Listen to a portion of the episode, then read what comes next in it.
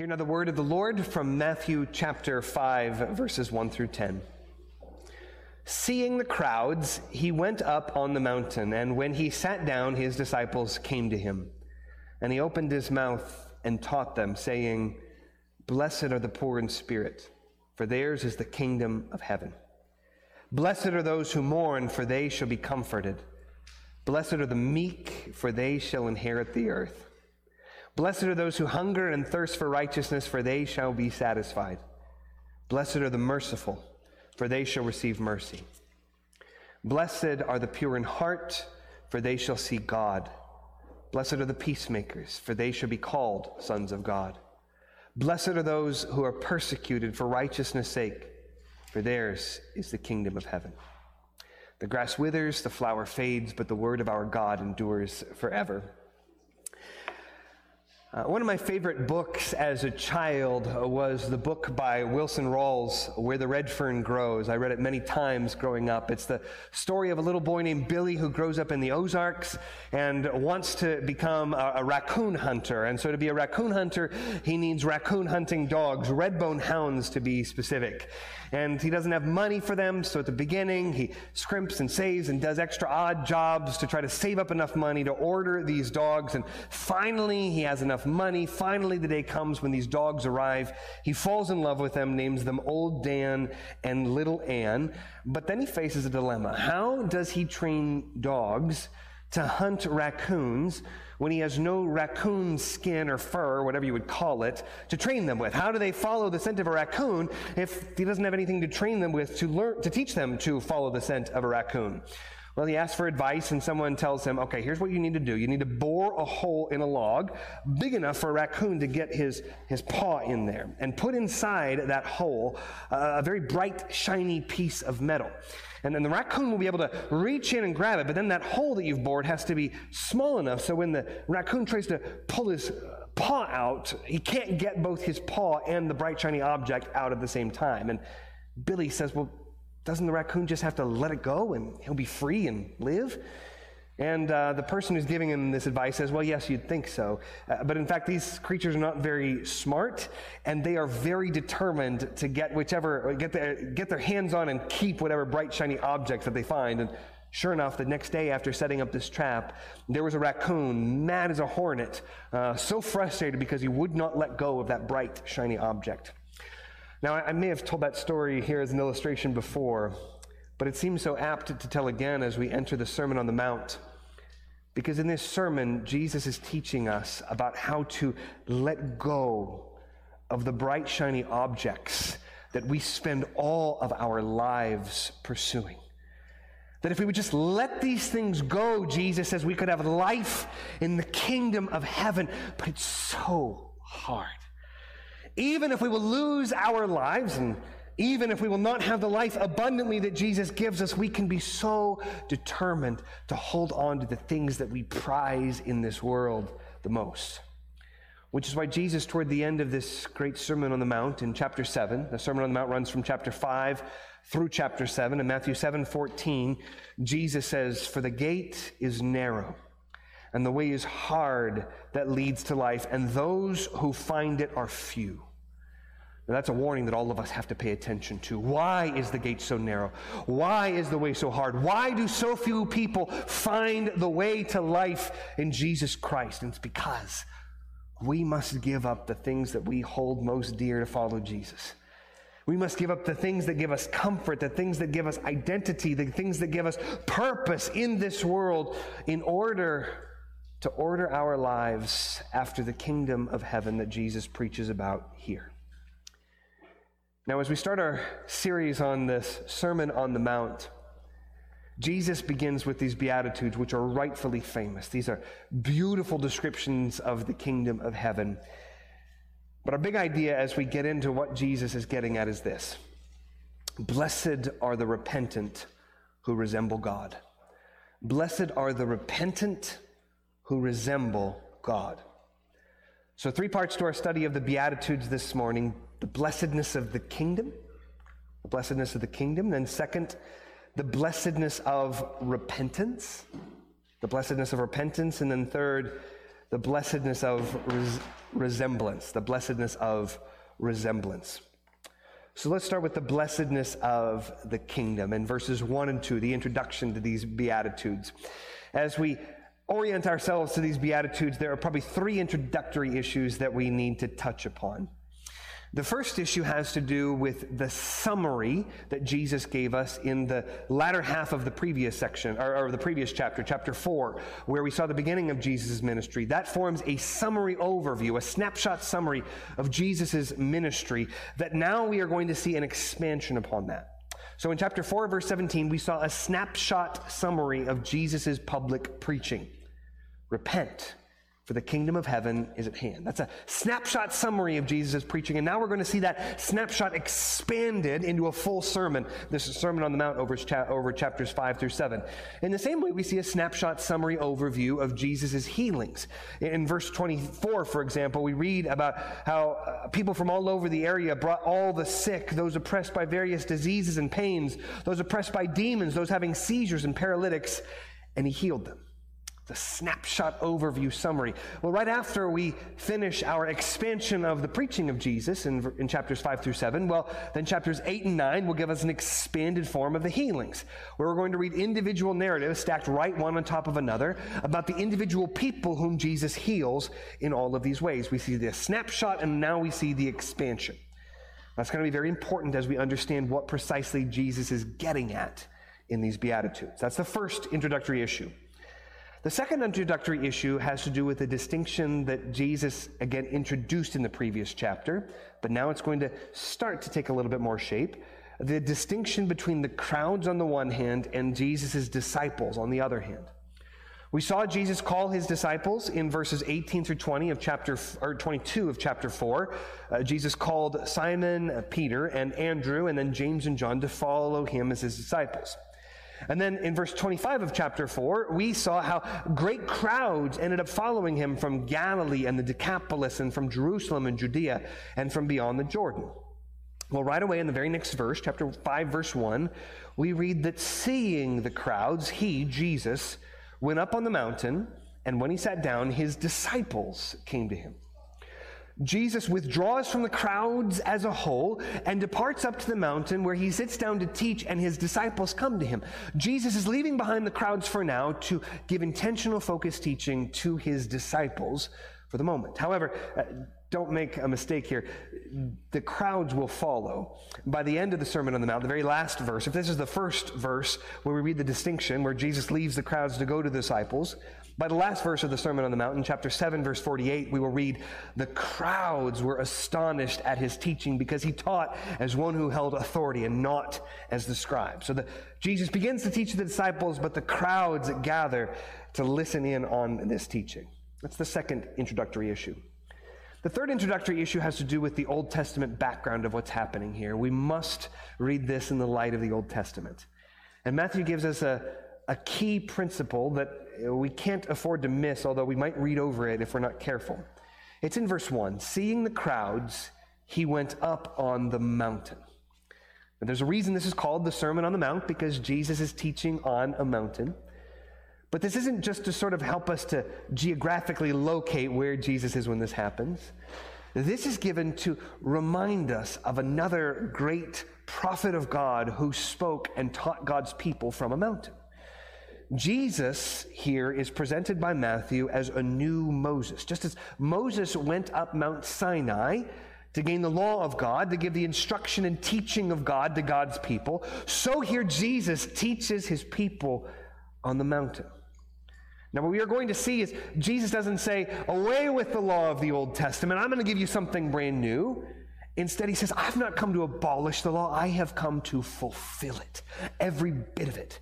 And what we see Jesus here is not like Moses, who is simply a servant in the household of God, simply relaying the word to God's people. Jesus comes to give an authoritative interpretation to what God requires of us as his people.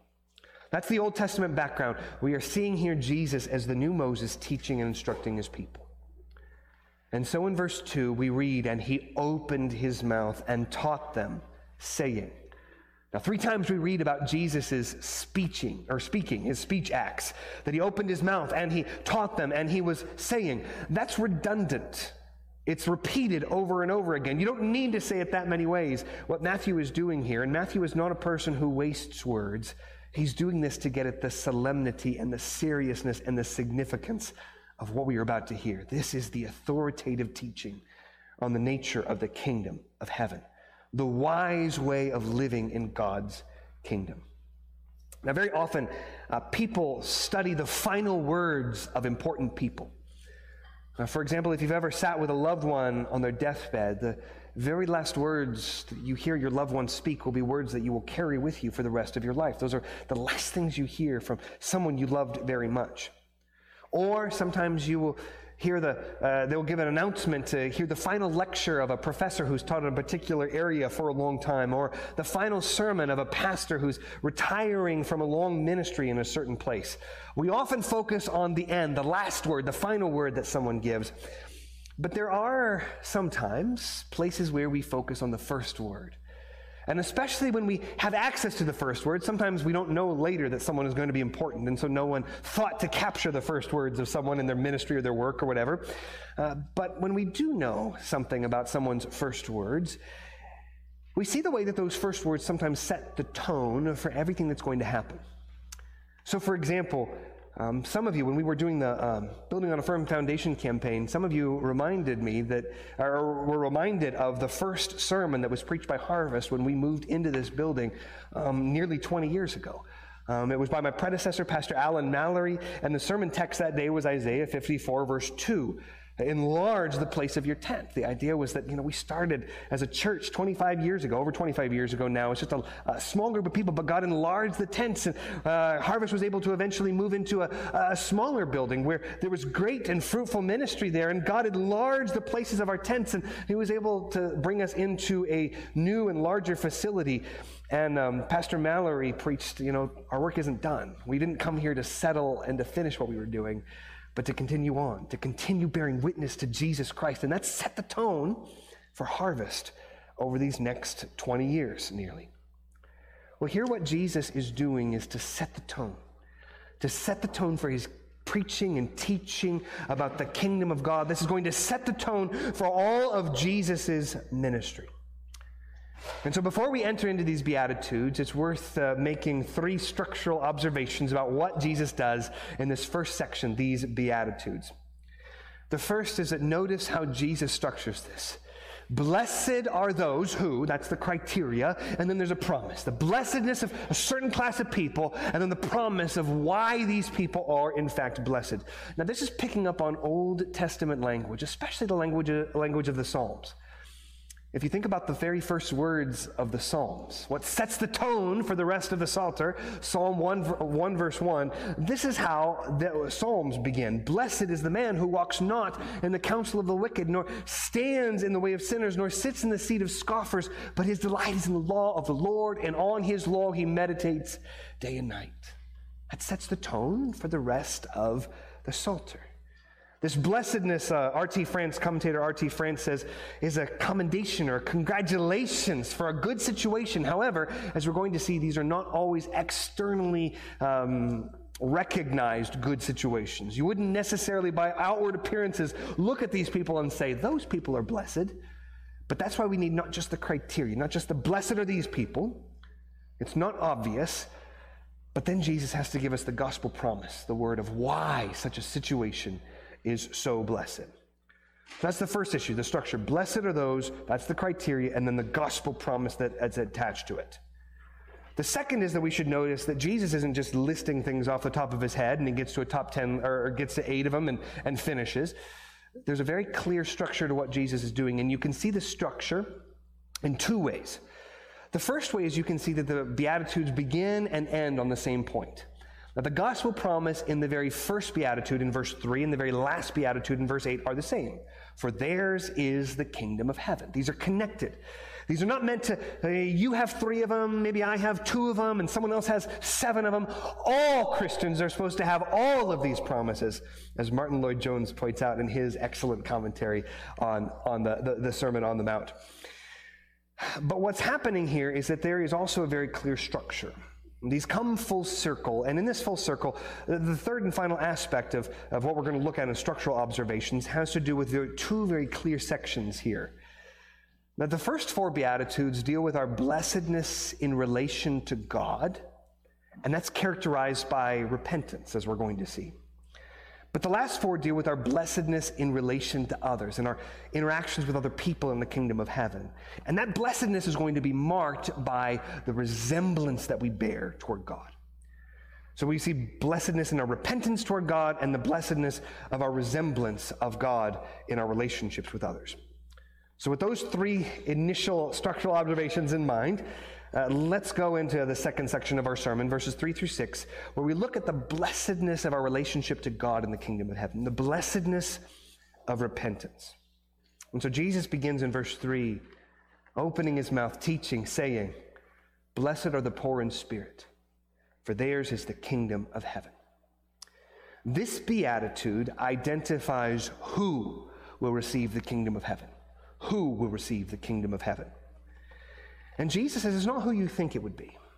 It's not by those who have much to offer and perhaps can purchase the kingdom. No, blessed are those who cannot purchase the kingdom. Blessed are those who have nothing to offer. They are characterized not by their riches and by their plenty, but by their poverty.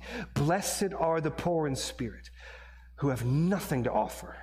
Now, why would that be blessed? Externally, by all outward appearances, that doesn't appear to be blessed. And yet, this is where it's so important to remember what Jesus has already said. That snapshot summary we saw of Jesus' teaching ministry uh, back in chapter 4, verse 17. We saw the snapshot summary of Jesus' teaching ministry where we saw, Repent, for the kingdom of heaven is at hand. The poor in spirit are those who look at their spiritual condition and they recognize poverty in their spiritual condition. That they don't have anything to offer to God, anything to give to God, anything that they might barter with God or prove to God. See, I'm actually on my way. Let me into your kingdom. These are people who recognize that they have nothing to offer, nothing to give, nothing to their name that stands to their credit, and they can only look to God and plead for his grace and mercy. And Jesus says, Blessed are such people. Blessed are such people because that's the mindset, that's the heart, that's the characteristic of the one for whom is the kingdom of heaven. Blessed are the poor in spirit, for theirs is the kingdom of heaven. Now, Jesus fills this out in the next beatitude Blessed are those who mourn, for they shall be comforted. This beatitude identifies how we will receive the kingdom of heaven. First, who will receive the kingdom of heaven, and second, how we will receive the kingdom of heaven. It's through a posture of mourning. Now, mourning certainly comes and goes in normal common life as we interact with death, as we interact with very difficult things in our life. We mourn for a variety of circumstances. But again, we saw that snapshot summary, and now we're seeing the expansion of the teaching. Jesus is talking about a heart that is characterized by spiritual mourning in repentance for our sins. We've talked about the fact that repentance is a change of mind. I think differently about my sin, but it's not just a, a, a, token appreciation of something different. Oh, yeah, I guess I think differently about that now. It's a change of mind that stems from a change of heart. It is not just to judge that I am guilty where I previously thought I was just fine. It is to hate the filthiness and odiousness of my sin in the sight of God to recognize some of the damage that I've inflicted by the ramifications of my sin. It's to turn in horror from my sin. Again, once again, looking to God. I have nothing. I'm poor spiritually. And to look for God for grace. And this is characterized by a lifetime of mourning repentance over our sin. On October 31st, in the year 1517, uh, which is widely regarded as the beginning of the Protestant Reformation, a monk named Martin Luther uh, hammered to the door of the church in Wittenberg, Germany, 95 theses, things he wanted uh, to identify and talk with with the Roman Catholic Church about that spurred on the, the Protestant Reformation, where the church was called back to biblical preaching and teaching. And the very first of those theses, and again, this is what set the terms and set the tone of the entire Protestant Reformation, was this. He's talking about something that's very close to what we're looking at this morning. He said, When our Lord and Master Jesus Christ said, Repent, And there he cites Matthew 4, verse 17, that snapshot summary of Jesus' preaching. When our Lord and Master Jesus said, Repent, what did he mean by that? He willed the entire life of believers to be one of repentance. Blessed are those who mourn, for they should be comforted, not by external physical comforts, but by the gospel of Jesus Christ that comforts us in the poverty of our spirits, in our sin and lostness. He comforts us by the gospel that saves us. Third, Jesus says, Blessed are the meek, for they will inherit the earth. If we saw who will receive the kingdom and how we receive the kingdom, this beatitude gets at how we will not receive the kingdom. It's the meek who inherit the kingdom, not the aggressive who grasp and take for themselves whatever they want. It's the meek who are dependent upon God to give them what we need and the right time. The meek, not those who are weak, but those who have strength that they decline to use and exercise to enrich themselves. That was the uh, confession of sin. What would we be willing to do to get ahead? That's the opposite of the mindset of meekness. It's the meek, though, who will inherit the earth. We will not receive the kingdom of heaven uh, by grasping and taking for ourselves. The fourth beatitude is Blessed are those who hunger and thirst for righteousness, for they shall be satisfied.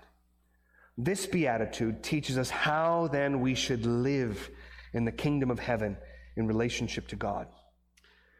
We must hunger and thirst after righteousness. But what does that mean? Well, Jesus is unfolding something that we see uh, explained maybe in clearer ways in the rest of the Bible. But the righteousness of God that we are called to follow after has two aspects of it. One is the recognition, as we saw in the first three Beatitudes here, is that we fall so far short. We aren't rich in spirit, we are poor in spirit. We can't look with pride at our lives, we mourn. We can't be those who grasp and take what we deserve. We have to be the meek, Jesus says. And Jesus says, Blessed are those who hunger and thirst for righteousness, who first of all realize that we don't have it. And for that reason, look to God and look to Jesus Christ to ask to receive his righteousness that he gives by grace and through faith. Blessed are those who receive righteousness by faith and through grace from Jesus Christ himself. But it isn't only that, it's not less than that. But the Bible then says, for those who have been counted righteous not by anything that we have done, but by what God has made us in Christ, for those who have been counted righteous, this beatitude also tells us that we need to walk in the paths of righteousness that we need to live according to the ethic of the kingdom of heaven uh, that God is calling us to in the person of his son Jesus Christ in the Sermon on the Mount. To summarize this whole first section, then, um, I heard a very wise man uh, once observe that when we get to stories, the way you can identify and distinguish the villains from the hero is that the villains never repent. Heroes repent, but villains never repent. And I thought that was a very wise observation. It makes sense of a lot of different stories. You see villains, and uh, they make these terrible mistakes, but eventually they just cling and stick to their guns until they eventually go astray. That's why they're villains. But the heroes may make many mistakes, even some of the same kinds of mistakes as the villains. But what distinguishes them is at the end they repent. They turn from their foolishness and their sin, and they go a different direction. Now, that helps us as we read stories. That helps us to understand what's going on in a particular story, to judge one character one way and one character another way. But then I thought another step beyond that, and I thought how hard that is in my own heart, in my own life. It's actually quite easy for me to tell you if you're not being repentant. It's quite a different thing for me to say, Am I being repentant? Am I willing to acknowledge when I'm in the wrong? Am I willing to say, This was wrong and I need to go a different direction? Please forgive me. But Jesus says there's no other way into the kingdom of heaven. We've got to let go of the shiny thing, which is our reputation and our pride and our identity, and let go of that. And in repentance, turn to Jesus. But what Jesus tells us in the next part of this is that's not just something we do and then move on from. What this repentance leads to is a kind of resemblance, a resemblance to God. Not necessarily physical resemblance, but a spiritual resemblance. And this gets back at our big idea that blessed are the repentant who resemble God. So, in this third and final section, the, the second section of the Beatitudes, the second half, Let's look at third, the blessedness of resemblance. Jesus says in verse 7, the fifth beatitude, the first in this series Blessed are the merciful, for they shall receive mercy. This beatitude identifies the, the key principal manner in which we resemble God. If we have received mercy from a merciful God, the way that that will play itself out is that we will resemble God in the mercy that we show toward others. And listen to the promise here. So I am merciful, theoretically, uh, because I have received mercy from God. And Jesus says, Blessed are the merciful, for they will receive more mercy. I receive mercy from God, which makes me merciful. And in light of that, as a consequence of that, as the blessedness of that, I receive more mercy. Mercy on top of mercy, grace on top of grace. But there's a corresponding warning with this as we'll read through the rest of the book of Matthew. Jesus warns us a little bit. A shot is fired across the bow. A little bit later, in Matthew chapter 6, verse 12, when we receive the Lord's Prayer, when Jesus teaches us to pray, Forgive us our debts as we forgive our debtors. Boy, what happens if we don't forgive our debtors? What if I don't want to forgive those who have sinned against me? Well, Matthew chapter 18, Jesus tells the story of the unforgiving servant.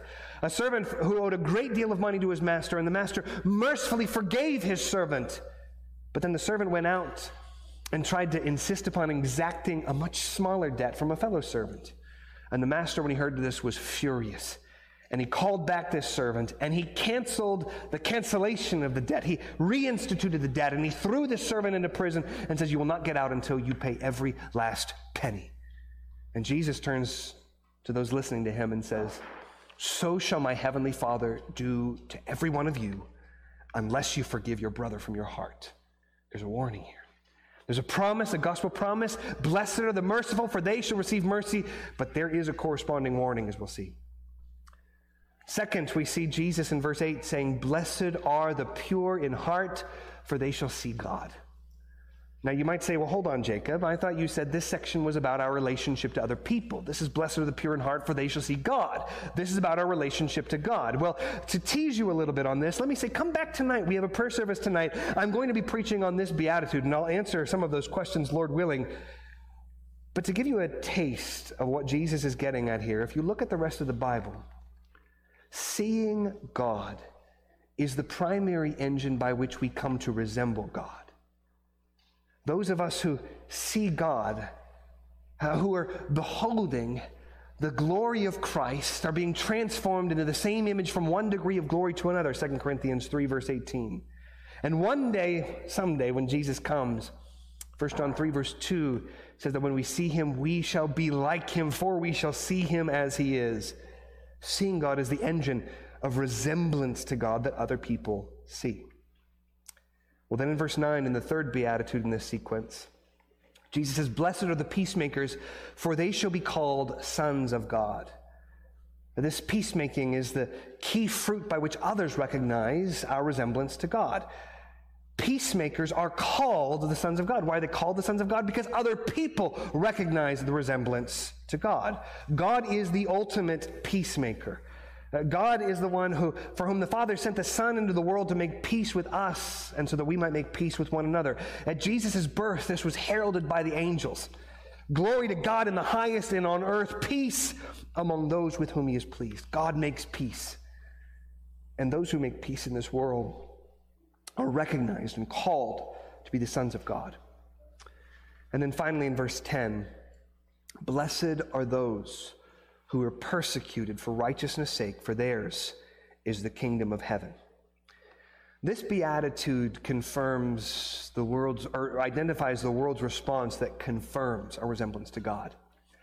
Because if we resemble God, and the world hates God, then the world will treat us in the way that the world treats God, which is by hating us. That's the persecution. If you've grown to resemble God, then the world will treat you in the way the world treats God. But if that happens, what Jesus is saying, and this is the gospel promise, understand that is a confirmation that your life has been marked by repentance and your life has been marked by resemblance to God. For yours, Jesus says, is the kingdom of heaven. That's a confirmation that you possess the kingdom of heaven. And thus Jesus says, Blessed are the repentant who resemble God.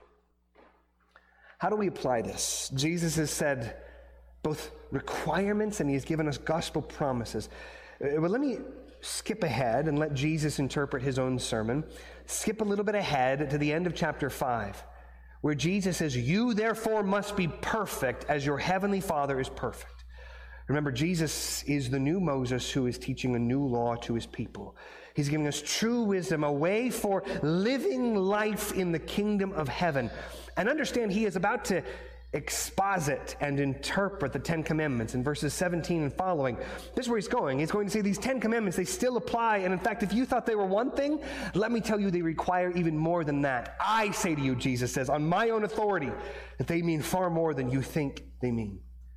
Be perfect as your heavenly Father is perfect. Jesus is teaching us the law, but notice how he starts. He starts by, in every case, giving us the law. Blessed are such people.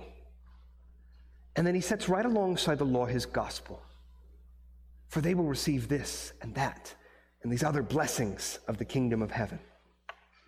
This is not a formula that you try to work really hard to accomplish so that you can earn something from God. This begins with a fundamental acknowledgement of your spiritual poverty. I can't earn this. And Jesus reminds you, Blessed are the poor in spirit, for theirs is the kingdom of heaven. Blessed are those who mourn, for they shall be comforted by the gospel. We are reading about people who have nothing to offer, nothing to contribute, and yet are blessed, not because they match up to the law, but because of the promises of the gospel of Jesus. Jesus is teaching us, and again, this sets the tone for his whole ministry. He's teaching us the right way to relate to God by his law and by his gospel. Now, we see this in two ways.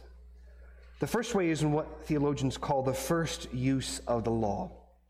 The law as a mirror, where the law is held up to our faces.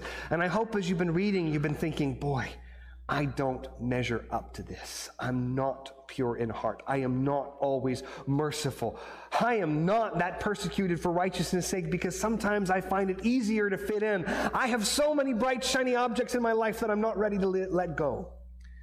The first use of the law is to hold up a mirror to our lives to see just how far short we fall from the glory of God. And Jesus doesn't minimize this. Verse 20 of chapter 5, Jesus says, For I tell you, unless your righteousness exceeds that of the scribes and the Pharisees, you will never enter the kingdom of heaven. And then verse 48, you therefore must be perfect as your heavenly Father is perfect. Now, as for us, we like to grade on a curve. I want to say, well, as long as I'm better than the next person over, I should be okay. I should be fine. But God grades on absolute terms. If we are not perfect as our Heavenly Father is perfect, then we are doomed. We are condemned. That the law of Moses thunders against us from Mount Sinai. And Jesus just takes those Ten Commandments and intensifies them, that these go all the way to the depths of our souls. You and I fall so far short of God's infinitely righteous standard. Do you despair over this? But it's in relation to this that Jesus sets his law and then gives us a gospel. Blessed are the poor in spirit, those who have nothing to offer to God, nothing to barter with with God. Blessed are the poor in spirit, for theirs is the kingdom of heaven. Repent, for the kingdom of heaven is at hand. That's not something that you clean up your life to merit Christ. That's an acknowledgement that you can't. You've lived your life in sin, and now you're turning from one thing to turn to Jesus Christ, to embrace from him the righteousness that he offers, to the promises of justification the Bible talks about justification, that declaration of God, that on the basis of faith in Jesus Christ, God will not judge you on your own merits, but rather God will credit to you, impute to you is the theological term, the righteousness of Jesus, so that when he sees Christ, or when he sees you, he sees his son Jesus Christ. Do you see how far short you fall? Well, then repent, for the kingdom of heaven is at hand. Blessed are the repentant. But then the theologians speak about the third use of the law. The second use of the law is about a bridle restraining the wicked in the world, but Jesus again is teaching his disciples. This is how we live in the kingdom, not for those who are restrained from all the wickedness they might do in the rest of the world. So we jump from the first use of the law to what theologians call the third use of the law. That as a teacher, the law shows us how to live in this kingdom. Jesus is calling us here to a life that resembles God. Be perfect as your heavenly Father is perfect. We must be merciful as God has shown us mercy. We must be pure in heart as God is pure. We must be peacemakers as God has made peace by the blood of the cross of Jesus. We must so closely resemble God that the world hates us with the fury that the world hates God. Are you perfect as your heavenly Father is perfect? No, I'm not either. That is why our entire lives must be characterized by repentance as Martin Luther wrote in the first of his 95 Theses, setting the tone for the Protestant Reformation. We repent and we repent and we repent again, and we keep seeing more layers to our sin and we keep repenting. But the gospel here is not that God simply forgives us and leaves us in the filth and misery of our sin. There's another gospel word, not of justification, but in addition to that, of sanctification. Where as we repent and turn from our sin and turn to Christ, God promises that He will cause us to resemble Him. This isn't something that we work for in our own strength. This is God at work, both to will and to work in us for His good pleasure. It's the gospel of justification that we are counted righteous in Christ. Blessed are the repentant and the gospel of sanctification that God will transform us to increasingly be conformed to the image of Christ from one degree of glory to another. That's the gospel of sanctification. And all of that is something that will carry us through until the day of our glorification. There's more gospel, gospel on gospel, grace on grace. The day of our glorification is the day when Jesus Christ returns and raises our bodies from their graves and reunites our souls with glorified bodies. And when that happens, we are told that everything in the kingdom that is still now not yet, promises we see in part but are still not yet, everything that remains not yet will then be made already. There's a part of the kingdom of heaven that is already here Repent, for the kingdom of God is at hand. The kingdom of God is in your midst, Jesus says elsewhere. The kingdom of God is here already, and yet it is not here, here yet in its fullness until the day of our purification, our glorification, when we will cease the pursuit of our purification as He is pure, when we will instead to be made like Him, for he, we will see Him as He is. And on that day, we will feast with God on the mountain of God in perfect peace. We will all be taught of God. God will be our God, and we will be his people. He will wipe away every tear from our eyes, and death shall be no more, nor pain anymore, for the former things will have then passed away already. Blessed are all those who enter that kingdom by repentance and faith in Jesus Christ, and those for whom the Spirit of God is at work, conforming us to the image of Christ from one degree of glory to another. Is this you? If not, if you look at this story and you see, I don't see any part I have in this yet, Jesus tells you where to begin. He says, Repent, turn from your sin. It's a change of mind that stems from a change of heart to hate your sin, which flows out into a change of life. If you don't know where to begin, turn from your sin and turn to Jesus Christ by faith. And if you don't have anything to offer him, that's perfect. Because blessed are the poor in spirit, for theirs is the kingdom of heaven. Turn to Jesus Christ today and be saved. Let's pray.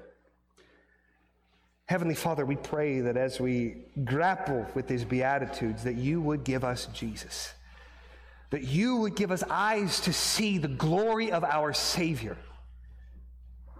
The gospel, the light of the gospel in the face of Christ the glory of God in the face of Jesus our Lord. And we pray that you would lead us to repent for the first time or the thousandth time. To acknowledge once again that we are poor in spirit and have nothing of our own to bring to the table, but are entirely dependent meekly on your grace to receive from you. O oh Lord Jesus Christ, we pray, give us the kingdom through your power.